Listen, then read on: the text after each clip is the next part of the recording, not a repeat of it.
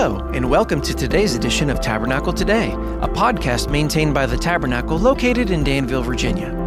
The following sermon is by Dr. Danny Campbell, senior pastor at the Tabernacle, and was recorded during our Sunday morning service. To view the entirety of our service, please visit our Facebook page at The Tabernacle Family or our YouTube channel at The Tabernacle Today. Additional information about the Tabernacle can be found at our website at www.thetabernaclefamily.org. Our prayer is that you will be blessed by the Word of God today. Turn in your Bibles as we join Dr. Danny for another edition of Tabernacle Today.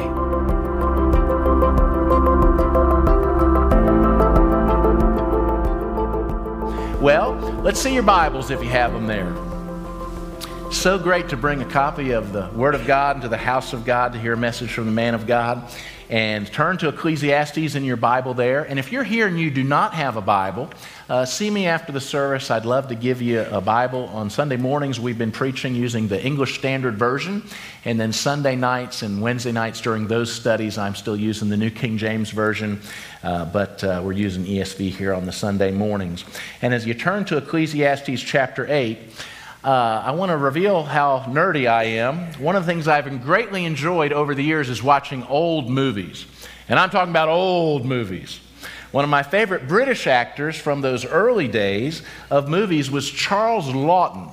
I mean, the guy died in 1962, and I was born in 1967, so that shows you how old these movies are. And he was a real character. One of my favorite movies he's in is Hobson's Choice. If you ever get a chance to watch that, it's a great movie. But there's a story from when Charles Laughton attended a Christmas party in London.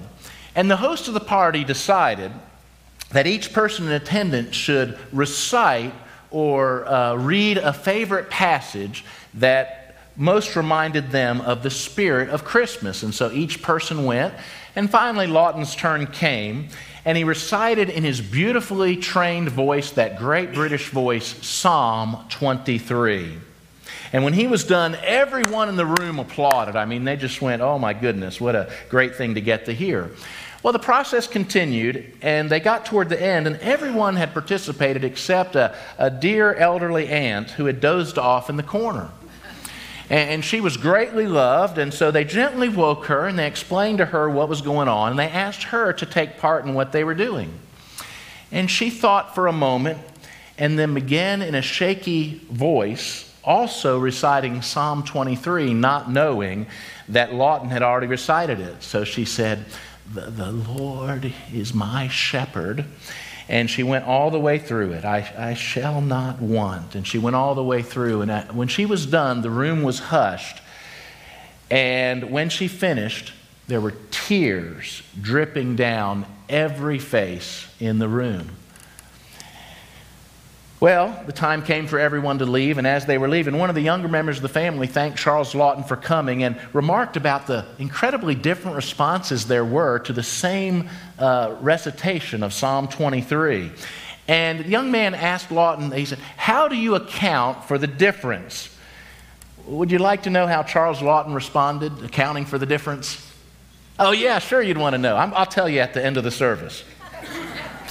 but first, in Ecclesiastes, Solomon has been so honest with us about uh, life on earth now, under the sun, here on earth, how hard it is and how frustrating. And yet, say, and yet, and yet, for the believer, Solomon goes into time and again how there can be a sense of God's purpose and presence and joy now, despite the hard things we faced, and, and the best is yet to come, that God will indeed make everything beautiful in His perfect timing. And today we're going to see Solomon teach that one of my favorite ways, one of the most memorable, uh, in chapter 8 here, one of the most memorable little ways of talking about life to come and how it will be well for, it will go well for believers and it will not go well for unbelievers, is stated right here in Ecclesiastes 8. And so he's also, in the middle of that, uh, going to give us some advice on when we have to deal with blockheads in our lives. Authority figures that are bad at what they do and make life hard for us here under the sun. So hopefully by now we've got your attention with that. Let's read chapter 8. Who is like the wise? And who knows the interpretation of a thing? A man's wisdom makes his face shine and the hardness of his face is changed. His countenance is changed, maybe your translation reads. I say, keep the king's command because of God's oath to him. Be not hasty to go from his presence. Do not take your stand in an evil cause, for he does whatever he pleases. For the word of the king is supreme, and who may say to him, What are you doing? Whoever keeps a command will know no evil thing, and the wise heart will know the proper time and the just way. For there is a time and a way for everything, although man's trouble lies heavy on him. For he does not know what is to be, for who can tell him how it will be? No man has power to retain the Spirit or power over the day of death. There is no discharge from war, nor will wickedness deliver those who are given to it. All this I obey, observed while applying my heart to all that is done under the sun, when man had power over man to his hurt. Then I saw the wicked buried. They used to go in and out of the holy place and were praised in the city where they had done such things. This also is vanity or emptiness. Because the sentence against an evil deed is not executed speedily, the heart of the children of man is fully set to do evil. Though a sinner does evil a hundred times and prolongs his life, yet I know that it will be well with those who fear God because they fear before him. I just want to read that again. Though a sinner does evil a hundred times and prolongs his life, yet I know, say, yet I know, yet I know that it will be well with those who fear God because they fear, they revere him. But it will not be well with the wicked. Neither will he prolong his days like a shadow because he does not fear before God. There is a vanity that takes place on earth that there are righteous people to whom it happens according to the deeds of the wicked, and there are wicked people to whom it happens according to the deeds of the righteous. I said that this also is vanity. And I commend joy. For man has nothing better under the sun but to eat and drink and be joyful, for this will go with him in his toil through the days of his life that God has given him under the sun. When I applied my heart to know wisdom and to see the business that is done on earth, how neither day nor night do one's eyes see sleep, then I saw all the works of God, that man cannot find out the work that is done under the sun. However much man may toil in seeking, he will not find it out. Even though a wise man claims to know, he cannot find it out. Living in two realms at the same time. Let's pray. Father, I thank you for the words of Solomon in the book of Ecclesiastes. Thank you so much for how he is so honest with us about how hard life can be under the sun, how frustrating, so much emptiness apart from you. And Lord, even for those that know you, we face some of the same adversities and struggles that others face in the world. And then we also face the ridicule and scorn of those who reject you and mock those who love you and fear you, God.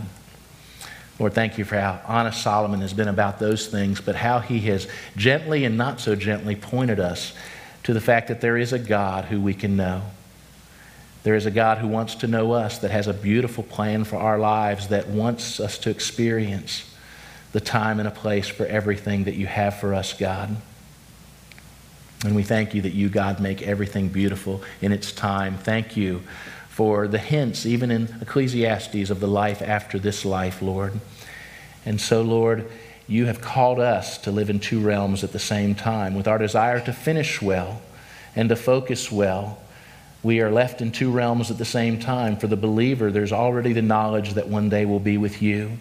There's the present joy that comes from having your perspective in this world, but there's also the hard realities here under the sun the breaking down of the vehicles that we rely on, the uh, frustration in relationships that have to be worked through and worked out. Lord God, the times of inflation and other things that make the dollar not go so far, Lord, so much that's hard in this life. And yet we thank you for your presence in it, Lord. Your presence with us in the now and the eternal life to come. And so, Lord, as in Ecclesiastes 8, Solomon talks about glowing, but also serving under bad authorities, Lord God. We thank you that he gives this perspective that the best is yet to come. In Christ's name we pray. Amen. Well, I don't know if you've been carefully trying to track the themes as we've gone through the book of Ecclesiastes. We're in chapter 8, and by now there's at least four themes that Solomon has gone into again and again, and we see them again here in this chapter. On earth now, sin affects every person in every place all the time. Do you know that already in your life? That sin affects things. Uh, not only your own sin, but the sins of others toward you, and sin in the world has made this world a place of sorrow and suffering. Uh, but there is a God we can turn to who has a beautiful plan for our lives. I think about Ecclesiastes 3. God makes everything beautiful in its time. And despite the hardships of this life, uh, God has set eternity in our hearts. We know there's more, and it is knowing Him and being with Him. And it is good to know Him, to fear Him, to revere Him.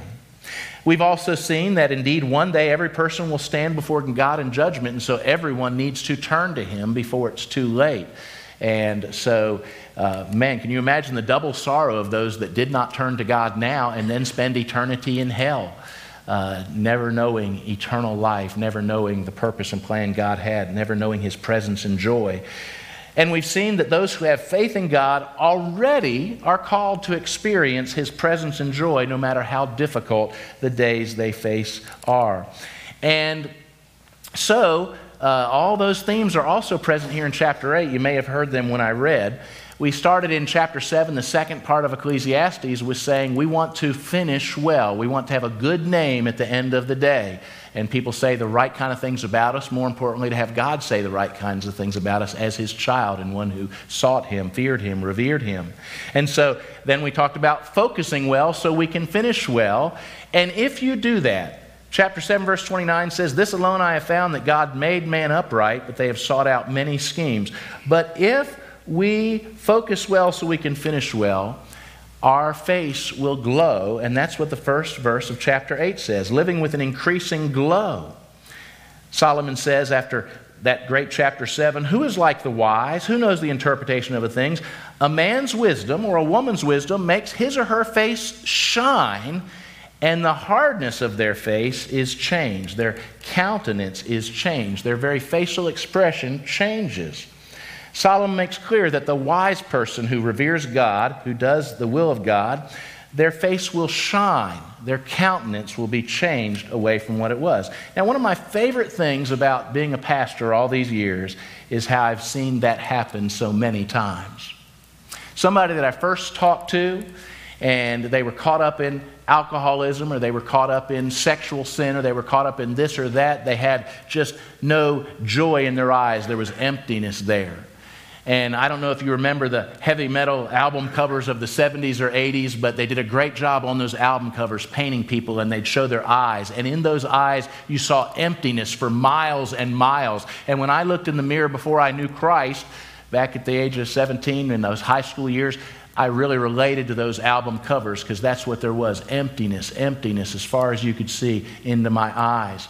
And there was a hardness of facial features. There was not joy on my face. And I've seen that in so many others over the years. And then they hear about Jesus. They hear about forgiveness of sins. They hear about peace with God. And they turn to Him. And all of a sudden, instantly, you almost see that expression change from the hardness of life and the frustration and the sorrow to tears of joy and a different countenance forever. It happened to me. I put my picture on the back of your notes there, so if it were not, it's not going to go up on the screen here. But if you've got the notes, turn them over, and that's me as a senior in high school, a couple months before I became a Christian.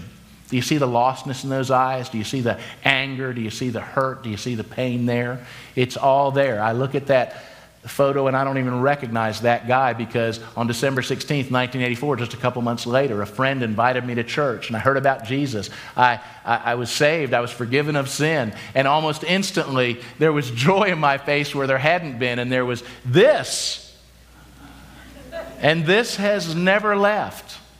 In fact, one of the things people have commented the most about me over the years is look at that joy, look at that smile. And I think about the song that says, The world didn't give it to me, and the world can't take it away. It stays there no matter what because Jesus put it there. He's the one that can change that countenance, He's the one that can bring that glow. He is the master of helping us glow and grow because of what he's doing in our lives. You know, we don't need to growl and scowl because in him we can glow and we can grow. And the same thing can happen to you this very day. No, no, matter your hurts, no matter your struggles, no matter your pain, no matter the mess you've made of your own lives, we've got new names and faces this time around, but gospel changes are still going down. And you might be the next one today because he's like that, and God is so good. You know, there are all kinds of religions around the world where they have degrees of things. You start in at a first degree, and if you then uh, progress through the religion, you progress up the degrees, and all of a sudden you, you, you, you, there's, you know, those ones are high, they're monks, and they're, they're this up here, and you're still down here. But that's not Christianity. The moment you're saved by God's grace, guess what? You've got everything inside you and before you that Billy Graham had when he was saved the same Bible to read, the same ability to humble yourself and pray, the same ability to gather with other believers and start developing relationships that are godly. And as you do over the years, there's this glow, this beautiful glow. Don't forget this verse is just after that important verse at the end of chapter 7. God made man upright, but they've sought out many schemes. And so the person who's been listening to Solomon up to this point hopefully has now decided to revere God and do what he says. And if, when you, if you and I do that, when we do that, we're going to see something happen as the years pass on earth. As you have a relationship with Christ, as you grow in Him, your face is more and more going to glow. I'll tell you what, as much as I've enjoyed over the years seeing that countenance first change and a person go from being lost to being saved, that moment of new birth and the transformation happens, I have so also enjoyed over the years knowing and interacting with senior saints who love the Lord and have been seeking Him for decades and sometimes when they come in the church, there's just this glow, isn't there? You know? Now, they've had all the hard things to face in life that you're going to have. And yet, over the years, they've made decisions to honor and glorify Christ. And as they've done that consistently, as they've walked with Him, it's like Moses coming down from the mountain, right? He had, they had to put a veil on his face because he glowed. And some of our dear saints that have spent hours in prayer with Jesus, that have spent hours seeking his face in Bible study, that have poured into others their entire life through sacrifices. And I can look out and see some of those faces now. And I remember one of my joys over the year, going all the way back to when I was a teenager, came to know Christ, was interacting with some of those people and them telling me how much they loved Jesus and how encouraging they were. Then going to Bryan College and seeing professors like that too, and they'd have me into their homes and they'd interact with me and they'd pour into me. And that glow is there. Solomon says a man's wisdom makes his face shine, it makes her face shine for the saintly lady, and the hardness of their face is changed. Daniel 12, 3 says it like this, talking about the end times. Those who are wise will shine like the brightness of the sky above, and those who turn many to righteousness like the stars forever and ever. Isn't that great? God puts that glow there, and it doesn't go away. Now, having, having that heavenly go does not mean that you're exempt from difficulties now, but you're already a citizen of heaven even though you're left here on earth until it's your time. I like how the New Testament says we are ambassadors for Christ. Our citizenship is in heaven. We look forward to being in that perfect place and later on a perfect new earth and a new body. But right now, our citizenship is a dual citizenship because we're living in two realms at the same time. We're also here on earth. And we have to go in and wade in and, and, and live in families where not everybody loves Jesus, and in neighborhoods where not everybody loves Jesus, and in workplaces and in schools where not everybody loves Jesus. And so we're in the world, we're not of the world, we're ambassadors. We're trying to reflect what's true of our real home here on our temp- in our temporary home. And so Solomon immediately after that amazing verse 1 turns to the person of faith having to live under a king's authority. And he gives us some principles here that help us so we can keep glowing and growing, not growling and scowling, right? And so verses 2 through 9, living under earthly authority. And he immediately goes into uh, what it's like to have to live under a king's authority when the king's not a very good king. And we're extending that to all authority because in life, God puts us in relationships where sometimes we are the authority figure, sometimes you've been the one under authority, sometimes the one you're over authority. I've been a child under my parents' authority. I've been a parent, the authority over my children. I've been a player under a coach's authority. I have been a coach, the authority over players. I've been a student under teachers. They're the authority. I've been a teacher over students. I've been a church member. I am a pastor. And in all of life, we have these spheres of authority and relationships. And sometimes we're under authority, sometimes we got peer relationships with people under authority. We're all under God's ultimate authority. And sometimes we're the ones under authority. And, you know, I love how Adrian Rogers said it. You know, you'll never be over what God wants you over until you're under what God wants you under. And so the worst leaders are those who have never followed well. And so we want leaders who have followed well. But when you get to kings, and especially in those days, all these thousands of years ago, Solomon's writing in day in days where the king could be uh, just cruel and capricious and just uh, make terrible decisions. Uh, I'm not even sure I know what capricious means. What does that mean? Anyway, they could be cruel. They could be hurtful. They could be random in their choices and things. And so that's hard to follow. But in verses 2 through 9, he gives advice on living under earthly authority. And let's use the word guidance because this is the word of God. Solomon gives guidance to living under earthly authority.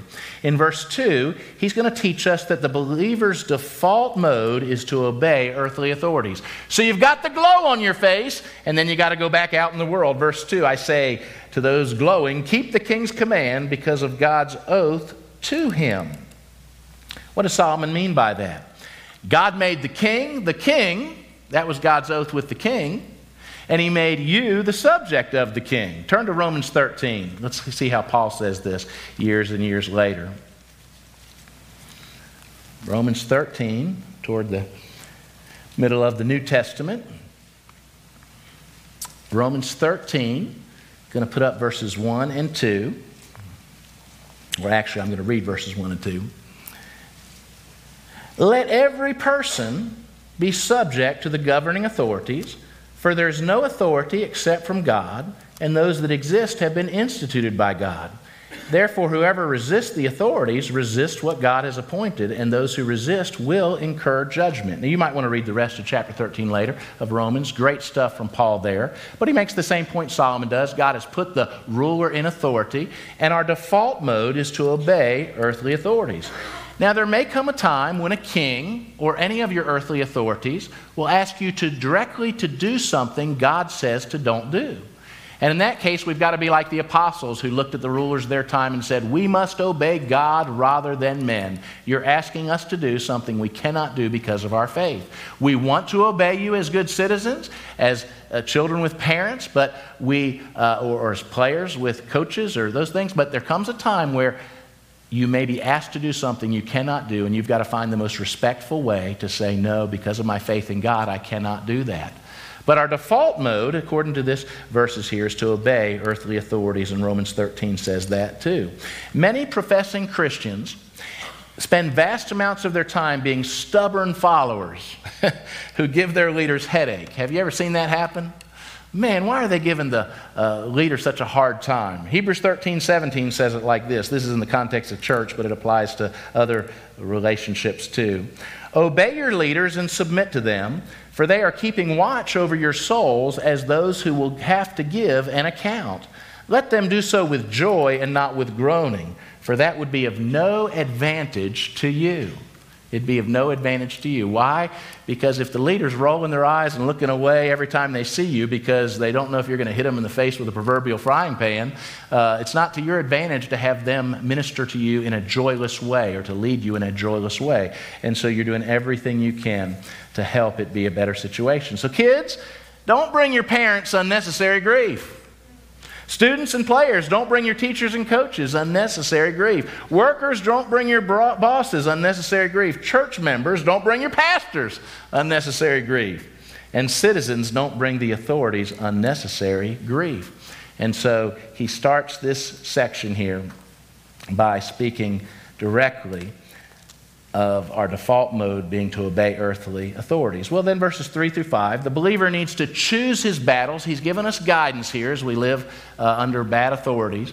The believer needs to choose his battles with authority wisely. Look at verse 3. Be not hasty to go from the king's presence. What's that mean?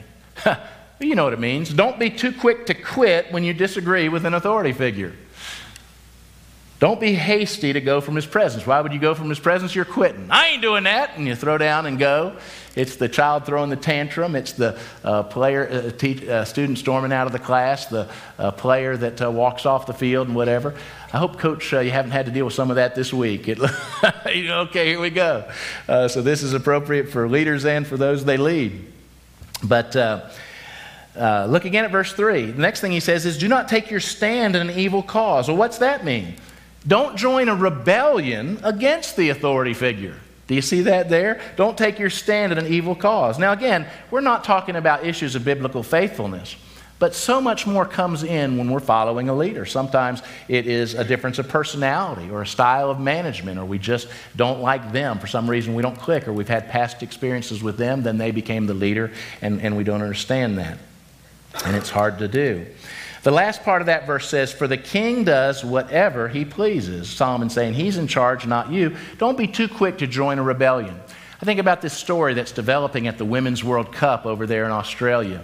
Uh, before the World Cup, the country of Spain had 15 players. In Spanish, you say quince is 15, right? And the quince decided they didn't like the coach and they said to the Federation, We're not going to play for that coach. And they did this about the time the World Cup was getting ready to kick, kick off and stuff like that. And the Spanish Federation said, Okay, you don't have to play for the coach. And I don't know what the 15 thought they were going to accomplish by saying, We won't play for that coach. But the Federation said, That's not the way life works. So none of you are going to play on the team. And so a dramatically younger team for Spain wound up going to the World Cup. And that's a hard way to start out your World Cup experience, isn't it? Guess what, Spain? Those younger players and their coach have gelled together, and they're uh, and they've gone further than Spain has ever gone. They're in the semifinals of the thing. May win the thing. Don't know if they will or not. But what a great illustration of not being too quick to take your stand in an evil cause uh, and, and uh, challenge the authority of the leader. Um, look at verse 4. For the word of the king is supreme, and who may say to him, What are you doing? What does that mean? And, and, these are all conclusions you guys can come to too. I just had the time to meditate on it this week. What's that mean? Don't second guess everything the authority figure does. In our day, it's tough to lead anything. Man, I've been a pastor, I've been a teacher, I've been a coach, I've been a board member, I've been this, I've been that, and lots of different chances to exercise leadership uh, things in different contexts and stuff. And I can tell you, it's not dramatically different having to uh, lead a church as it is having to lead a team or, co- or teach a class. Some of the same anti authority things are in the air and in the nation, you know, and in the world. Uh, we know who was the ultimate rebellion against authority, right? Satan, right? Rebelled against God's authority. Then he got Adam and Eve to do it. And so it's something about being a sinful human is uh, being wise in our own eyes and full of pride instead of humility. And everybody thinks they can do better. And so, if you're a teacher, man, I can relate to you and I pray for you as you lead that class. If you're a principal or a coach, I can relate to you as you do that. If you are a pastor that later watches this, you know, I've seen that from that context as well. Um, and we see it in the way people just second guess those who organize and lead events. Well, it would have been better if they'd done such and such or such and such. They really ought to have done this. It would have been so much better if they'd done that. If only I was in charge, and people that never really ever want to be in charge are the ones saying things about uh, decisions, because then you come to them and say, Well, gosh, help us organize the next one. Oh, no, don't want to do that, you know. Um, and so don't second guess everything the authority figure does. The cumulative impact of all that second guessing is frustrated leaders dealing with people who have impossible expectations. Solomon has a better way to go. Look at verse 5. Whoever keeps a command will know no evil thing, and the wise heart will know the proper time and the just way, presumably the proper time and just way to say what needs to be said to the authority figure, uh, the king hoping for that chance, just like Esther so beautifully orchestrated when she went in uh, to the king to talk about what the evil plot that was afoot to kill Jews and how she had so many people praying for her. I think about Nehemiah going into the king. He's heartbroken about what needs to happen back in Jerusalem. He wants to take months off work so he can go and be part of doing what needs to happen in Jerusalem. And he so skillfully, prayerfully, and carefully approaches the king. And the king winds up being a great ally in sending Nehemiah forth. So, what does that mean, verse 5? Do carefully and prayerfully choose the time and way to speak and to act. Instead of quest- quitting and questioning and joining rebellion, Solomon advises carefully and prayerfully considering how best to speak and act to do your part in making things better. So do carefully and prayerfully choose the time and way to speak and act. And that leads to verses 6 through 9 in this little mini section here, verses 2 through 9 the believer needs to add value even when he or she is frustrated. To add value even when he or she is frustrated. Look at verse 6. For there is a time and a way for everything, although man's trouble lies heavy on him. What's that mean? The, the trouble lies heavy on you. I, have got to get this resolved, or I can't stay in this organization. I can't stay uh, under this leader. I've got to get it resolved. It's heavy on me. But Solomon advises, oh, wait, wait, wait. There's a time and a way for everything, although man's trouble lies heavy on him. Look at verse 8. No man has power to retain the spirit or power over the day of death. There is no discharge from war, nor will wickedness deliver those who are given to it. Talks about some of the realities that are coming death and taxes, and you can't determine the day of your death and those things. But in the second part of verse 8 there, it's never appropriate for a believer to do wrong things to achieve what they think needs to happen. And so, even if you wind up leaving or quitting or moving on to the next thing, there's a right way and a wrong way to do that. After prayer and consideration, you may need to part company with bad authority figures, but remember that you are, and we talk about 5G living, that in everything you do, you want to give glory to God. You want to do it for the glory of God. You want to do it for the good of your fellow man. You've got a role to play in, in, in doing good things for all the world. You want to do everything you do to get the gospel to non believers, even those you're going to part ways from in a company or something. And you're going to talk about uh, things too, uh, if you're under their authority. And you've got do everything you do to get for the growth of your fellow believers. Other believers are watching how you do things, and you want to do it all with a grateful heart.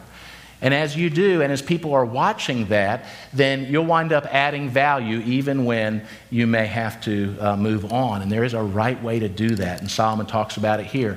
And aren't we at a place here where we go, how in the world can the glow still be on your face when you're having to deal with difficult things? Well, that's the advice Solomon's giving. The glow from, from, comes from God, your time with Him. Nobody can take that away. And yet you're going to be in these situations that are going to try you in so many different ways. Here's some advice for those considering making a change. Make sure you add value to your organization and leader until God leads you to the next place. Some people are so done before they're done that all they do is sabotage the work from that time on. And you want to continue to uh, represent Christ and represent your family name and all the good things that you're to represent, even while you may have your resume out somewhere else and going to another place. When I say add value, have you heard that phrase before? Business leaders use it, and I think it's just, just a wonderful phrase that you're here to help this organization. And you know what a lot of people under authority never ever take the time to consider, but you ought to take the time to consider it? I know what I want to accomplish in life and with my family. I wonder what the boss wants to accomplish in life. I wonder what the goals that he has to meet is or that she has to meet are. I wonder, even as I'm trying to, to, to make this a better place, I wonder how I can help them achieve what they think needs to happen for the organization. We get so in, in, such tunnel vision, all we think about ourselves and whether what they're doing helps us or not. Well, turn it around.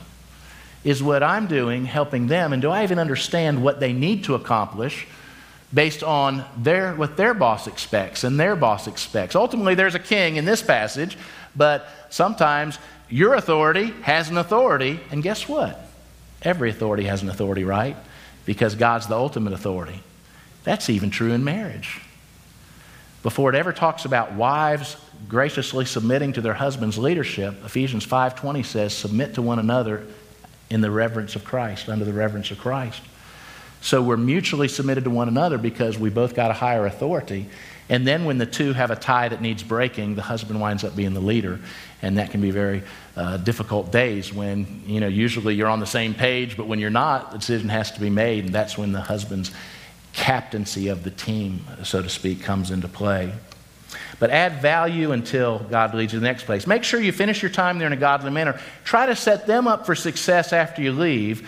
Don't burn bridges you might need to cross over again. Because life is a series of temporary assignments, and sometimes your paths may cross again. You may need to work together again, and don't have a whole bunch of junk from the past that you are still dredging up and bringing up, you know, forward with the Lord. I, want to show you an example of this uh, from 1 Samuel chapter 10. So turn there. So from Ecclesiastes, go back to past Chronicles, past Kings to 1 Samuel. This is when Saul became king. And we know Saul, at the end of the day, wasn't a very good king. Now, he did some good things. But we're going all the way back to when King Saul first became Saul, Saul the king, and different reactions. And so it's really funny because when Solomon anointed Saul or told you that, told them that's the king, they said, Where's the king? And even though he was seven foot tall, where was he? He was hiding underneath some of the baggage. He was afraid to death to become the king of Israel and all that different stuff. That's between verses 20 and 24. But look at verse 25. Then Samuel told the people the rights and duties of the kingship, and he wrote them in a book and laid it up before the Lord. Then Samuel sent all the people away, each to his home. Saul also went to his home at Gibeah. And check this out. And with him went men of valor whose hearts God had touched. Verse 27 But some worthless fellows said, How can this man save us? And they despised him and brought him no present, but he held his peace. He was scared to take the position up anyway. Do you see the two reactions there?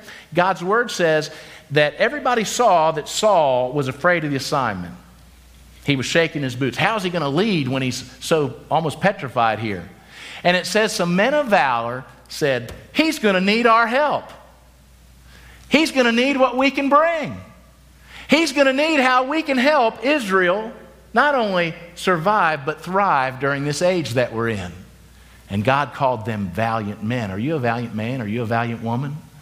Whatever the organization is that you wind up being a part of and you got a leader there, are you that kind of citizen for the area and the country? Are you that kind of church goer, a church member for your church? Are you that kind of player for your coach? Are you that kind of student for your teacher? Are you that kind of worker for your boss? Or are you like those other ones there, the worthless ones that, I can't work for that guy. He don't know what he's doing. And the scripture calls them worthless in all that needed to happen for Israel in that day. Now, we're talking about dealing with such things that might make the glow on your face dim from verse 1 a little. And Solomon's next words bring it back to that reality big time. So, in verses 10 to 13, let's talk about eternal life to come. Verse 10. I saw some wicked people buried, and people praised them and forgot the wicked things they did. Such vanity. And, and Solomon's already gone into this reality, you know, that not everything on earth makes sense because it just doesn't seem to be where righteous are rewarded and wicked are judged and those type things. Sometimes we see it happen, but other times it just doesn't seem to make sense.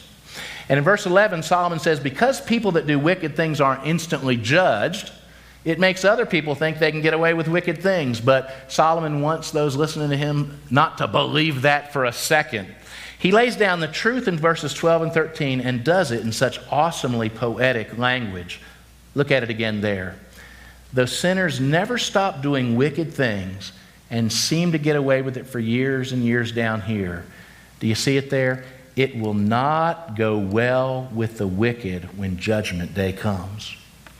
They experienced temporary and fleeting pleasures and gain while they lived, but they'll be judged and spend eternity in hell. So it will not go well with the wicked. Now, Solomon has just taught that in this life, sometimes it appears to go well with the wicked. So what's he doing? In the Old Testament, he's talking about the life to come, the life after this life. And he says, as he does at the end of the book, that God will judge everything, and so you want to fear him. You want to be right with him at the end of the day. He's saying, after judgment, and there's eternity with God or eternity away from God, it will not go well with the wicked. And so you pray, of course, I hope you pray for that wicked person that you interact with in some bad leadership capacity or whatever. You pray for them to get saved, don't you? I hope you do. We as Christians are called to pray for those to be saved and to come to the knowledge of the truth. But we also know they're not going to get away with that at the end of the day. They look like they're getting away with it now, but not after God's done. God will have the last word because God always has the last word. And you need to be able to know that deep in your soul so you don't say, you know what, they're getting away with it. I need to jump in with them. Maybe they're right. Maybe this life is all there is. Maybe I need to go ahead and enter into frivolous and sinful and carnal ways now because you never know at the end of the day. And I, I, hope God will forgive me, but if I miss out now, I might miss out. Don't you think like that? It will not go well with the wicked. I hope you hear that at 3 a.m. this week. I hope at 3 a.m. you wake up and go, It will not go well with the wicked. What was I thinking earlier today when I had a wicked thought? No, repent of those things. Seek God, right? Because what's the opposite? I, I inverted them, didn't it? You know, dyslexic people do that. but verse 12, yet I know. Say, yet I know. It will be well with those who fear before God. It will go well. It will not go well with the wicked. It will go well in eternity for those who revere God and try to do what He says. I hope you think about that at 9 a.m. when you're in the workplace and you've got this glow on your face because you spent time with Jesus and you heard a great message at church this past weekend. But then you get out there in the day and the things happen and the boss is asking you something and you go, oh, why doesn't he do it this way? It'd be so much. Oh, I don't want to second guess everything. Lord, take care of what you need to help me to add value. It will go well with the righteous. It will go well. But it will not go well with the wicked. He's talking about the life to come after this life. I, I want to show you this. So, turn to Psalm 37. I'm going to show you something now that some of you have heard me say. I don't think I've said it on a Sunday morning, but if I had, it's time to say it again. One of the great questions we have when we're reading in the Old Testament is how come they don't talk about heaven? How come they don't talk so much about after this life getting to be in heaven with God? Instead, they talk, you know what they talk about? They talk about inheriting the earth. They're talking about being in a body one day on earth rather than the cloud type thing. And sometimes people think, well, so talking about heaven, that's New Testament language, to be absent from the bodies, to be present with the Lord. But back in those underdeveloped days, they didn't understand that. No, don't, don't, don't believe that, that, that kind of uh, thing there. They're not, in the Old Testament, taught to look forward to the time in heaven that itself is temporary. You know what they look forward to? The Revelation 21 and 22 reality of being on a new earth with the Lord forever, and the wicked will not be there. How do I know that? Psalm 37. And other Psalms do it too, but let's just read through 7 through 13. Look at the different ways it says it here. You might want to read all Psalm 37 later. Be still before the Lord, saints. Wait patiently for him. Fret not yourself over the one who prospers in his way, over the man who carries out evil devices. Refrain from anger and forsake wrath. Fret not yourself, it tends only to evil. For the evildoers will be cut off, but those who wait for the Lord shall what? Inherit the land, inherit the earth. In just a little while, the wicked will be no more. Though you look carefully at his place, he won't be there. But the meek shall what? Inherit the land, inherit the earth, and delight themselves in abundant peace.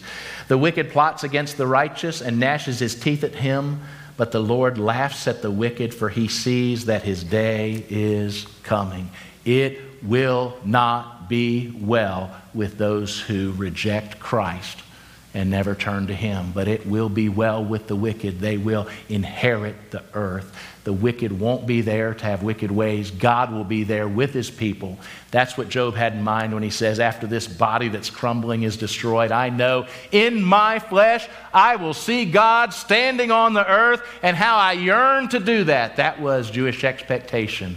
And that's the final reality Revelation gives us not on clouds with a harp, but on earth, doing all the best things of the new earth without the realities of sin that these sinful bodies give us now. Isn't that awesome? Woohoo! And because of that, because we're living in two realms, we've got the frustrating things of day to day, but we've got this glow and we've got this reality that it will go well with the righteous. He's got a, just a couple more comments for us here. The final section is living with present joy, verses 14 through 17.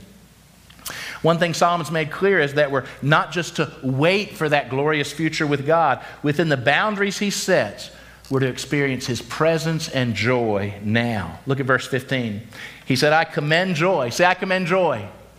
I commend joy, you guys. For man has nothing better under the sun but to eat and drink and be joyful. For this will go well with him in his toil through the days of his life that God's given him. Now, listen. Does this sound like anything Solomon has said before? We're eight chapters in. This is the fourth time he stops and says, Now listen, in the midst of all this frustration where everything seems so temporary, frustrating, and fleeting, let me tell you what, you can enjoy the life God's given you. You can eat, drink, and be joyful and thankful that God's given you a job. You've got work product that's helping the world, all those 5G realities. He says it in chapter 2. He says it in chapter 3. He says it in chapter 5. And now he says it again here in chapter 8. And you know what? He means it. He means it. He, you, you don't have to endure life and then die. You know a song I both love and hate at the same time? Because he lives, I can face tomorrow. You know what I want to shout out every time there? And I want to! There's opportunities for me today and tomorrow. I'm not just surviving, I'm trying to thrive. I want abundant life now. Now, I know it's going to be hard, it's going to be frustrating, so I love the song also because it's His presence, it's His power with us. But don't you just live defeated and say, oh, it really stinks, but one day it'll go well with the righteous, you know. He says, Solomon four times has said, in the midst of this frustrating experiences, think about eternal things. That will help get you through. But you've got a growing relationship with God, and it is to be experienced now. I commend joy now. And if you haven't figured that out yet, you'll always be chasing your tail. Let me tell you how some of you live. You live from circumstance to circumstance, hoping that one day bad circumstances will stop, and then you're going to bust out in the joy. And that day's not going to come. The great evangelist Ron Dunn said it so well good and evil run on parallel tracks and they usually arrive at the same time. If you're waiting for things to get better, circumstances to change before you bust out the joy, it's not going to come. But because of what God has done for you eternally, you can experience joy now because guess what? For you, eternal life began the moment you received Jesus. John 17, 3. This is eternal life. Jesus defined it for us that they know you, the only true God, and Jesus Christ, whom you've sent. These are difficult days, you guys. And religious checklists aren't sufficient to help make you through. They're just not. But a growing relationship with Jesus will empower you just as it did the saints of old. That's why Hebrews 11 says, by faith, by faith, by faith. This saint did this, this saint did that. And by faith, you'll do what God calls you to this week. The same God who saved you back there, you're grateful for, is active in your life now, and what He's got for you is better. Say it's better. It's better. And it will go well with the righteous later, but right now, I commend joy to you to experience this growing relationship now that makes all the difference. Our Jewish friends, they have the same Old Testament books as we have in our 39 Old Testament books. They numbered them 24, and another time we'll talk about why. It's the same books. But interestingly, our Bible has Ecclesiastes with the poetic books, the wisdom books Job, Psalms, Proverbs, Ecclesiastes, and then Song of Solomon. The Jewish Old Testament divides the uh, Old Testament books up into Torah, the first five books, the law, the Nevi'im, the prophets, and then the Ketuvim, the writings. And Ecclesiastes is placed in the Jewish Ketuvim, the writings, and then it's subclassified with five megillot scrolls read during feasts. So during the Jewish feast, they read a different scroll. Ecclesiastes, it's read during the Feast of Tabernacles. Do you remember what happened at the Feast of Tabernacles? Israel was remembering how they had to live in tents when they came up out of Egypt on their way to the promised land. And so, one of the festivals God gave them to observe so they would remember where they came from and where they got to, and ultimately where they were going when they'd inherit the earth was the Feast of the Tabernacles, where they would come to Jerusalem, they'd set up tents. It'd be a camping trip, you guys. The whole nation would come and camp around Jerusalem. But it was to remind them that they were temporary residents, not yet experiencing all that God had for them. And when they needed a book to read at that festival, which one did they choose? Ecclesiastes. Because there's a lot about life that's vanity and hard and temporary. Sometimes it's like a camping trip as we deal with all the different things that aren't quite structured in walls and a great place for us to be. Sometimes we're between places. Every year, Ecclesiastes is read as a reminder that there's much about this world that's sinfully off. But those who revere God can experience God's presence and joy with them now, even as they anticipate that the best is yet to come. One day, we won't need the tents anymore will be in permanent housing with God. And that brings us back to the Christmas party, where there were two recitations of Psalm 23 one by the actor Charles Laughton, and the other by an elderly aunt. Remember, Laughton's received a standing ovation. Everybody clapped, they loved it. But the other from the elderly lady moved people to tears. Remember how the family member asked Laughton and said, uh, Hey, um, how do you account for the dramatic difference between the two recitations, the way they were received? Well, Laughton looked at the young family member and said, I know the psalm, but she knows the shepherd. Bow your heads, please.